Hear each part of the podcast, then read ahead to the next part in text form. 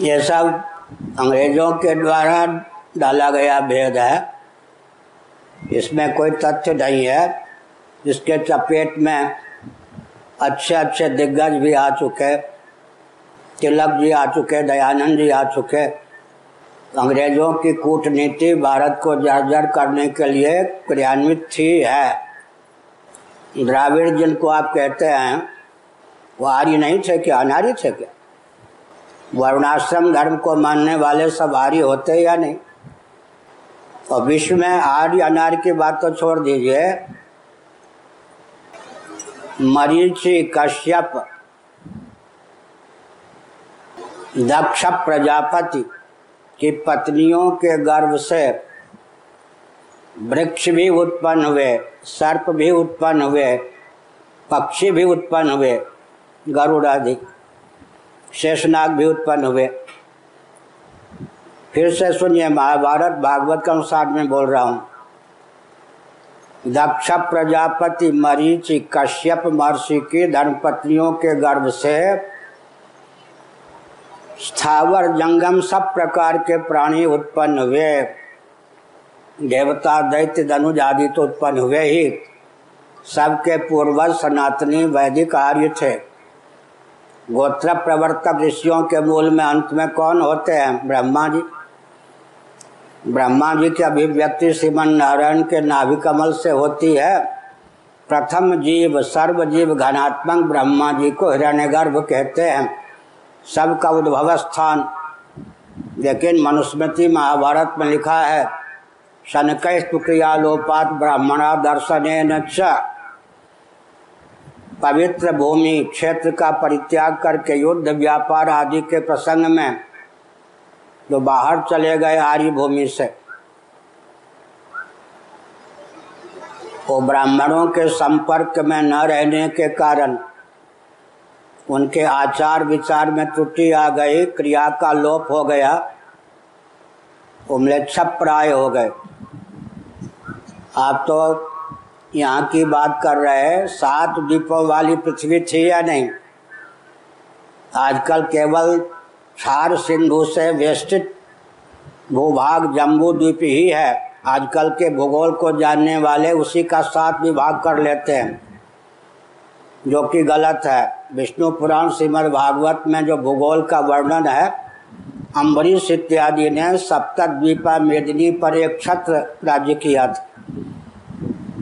पूरे विश्व में एक राजा अम्बरीश इत्यादि आर्य थे या नहीं? उसका मतलब क्या हुआ? मनु जी आदि नहीं थे? आर्य नहीं थे क्या? मनु की संतान का नाम ही तो मानव है ना? आर्यों से ही सबकी उत्पत्ति हुई। आर्य का अर्थ होता है श्रेष्ठ। आर्य का अर्थ होता है श्रेष्ठ।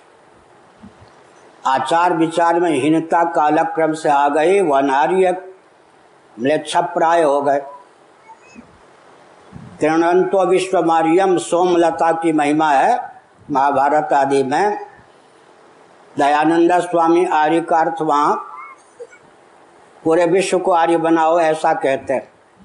प्रकरण के बल पर वहाँ पर श्रेष्ठ के अर्थ में आर्य शब्द का प्रयोग है, सोमलता के लिए।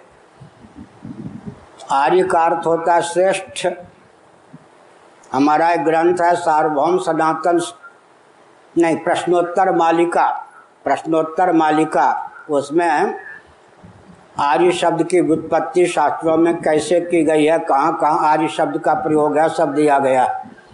इसलिए आजकल की जो गाथा है, विचित्र है, हमारे इतिहास को, हमारी संस्कृति को विकृत करने के लिए, क्रिश्चियनों ने जो षड्यंत्र रचा उसको भारत के राजनेताओं ने अभिशाप न समझकर वरदान समझा, उसका फल है। फूट डालो, राज्य करो। आदिवासी शब्द। अभी बहुत भ्रामक है या नहीं बाकी लोग आदिवासी हैं ही नहीं, यही अर्थ हुआ ना। आदिवासी और आगंतुक। हाँ ले, लें ले।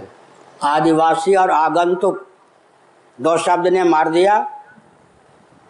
ईश्वर अल्लाह दो शब्द ने मार दिया हिंदुओं को। बुद्धिजीवी, श्रमजीवी, दो शब्द ने मार दिया। और भाजपा साहब दाम सवर्ण, असवर्ण, ये राजनेताओं के आविष्कार होते हैं। समझ गए? इस चुनाव में जीतने के लिए कौन सा ऐसा नया बवाल पैदा कर दें जिसके चपेट में वोटर आ जाए, यही ना? दो दो शब्दों का मारा हुआ भारत है। ईश्वर अल्लाह, मुसलमान कितने चतुर। गांधी जी के कुटीर उद्योग को अपना लिया मुसलमानों ने। हिंदू नहीं अपना पाए। समझ गए? और ईश्वर अल्लाह को नहीं अपनाया। हिंदुओं ने अपना लिया, विभाजन हो गया देश का। उसके बाद कौन सा शब्द आया? दलित, हरिजन लो जी। इसी से तो आजकल दलित वोट बटोरो। ये किसने दे दी? आपको नहीं मालूम है? काशी राम जी का नाम सुना है? एक बार अडवाणी जी से उन्होंने एकांत में कहा, मायावती को मैंने बता दिया है, कांग्रेस से कभी गठबंधन न करे, क्योंकि कांग्रेस के पास वोट बैंक दलितों का है, हरिजनों का, हरिजन शब्द गांधी जी ने दिया। अगर मायावती कांग्रेस को अपना लेती है तो दलितों वाला वोट फिर गांधी जी के नाम पर कांग्रेस के पास पहुँच जाएगा? इसका अर्थ सीधे हो गया ना? हम्म काशी राम जी ने बताया था एकांत पे किन को अडवाणी जी को। इसका अर्थ क्या हो गया? वोट बैंक किसने दिया? पहले ये तो नहीं था ना? पहले ये था क्या? गांधी जी ने वोट बैंक खड़ा कर दिया कांग्रेस के लिए। तो हमने क्या संकेत किया?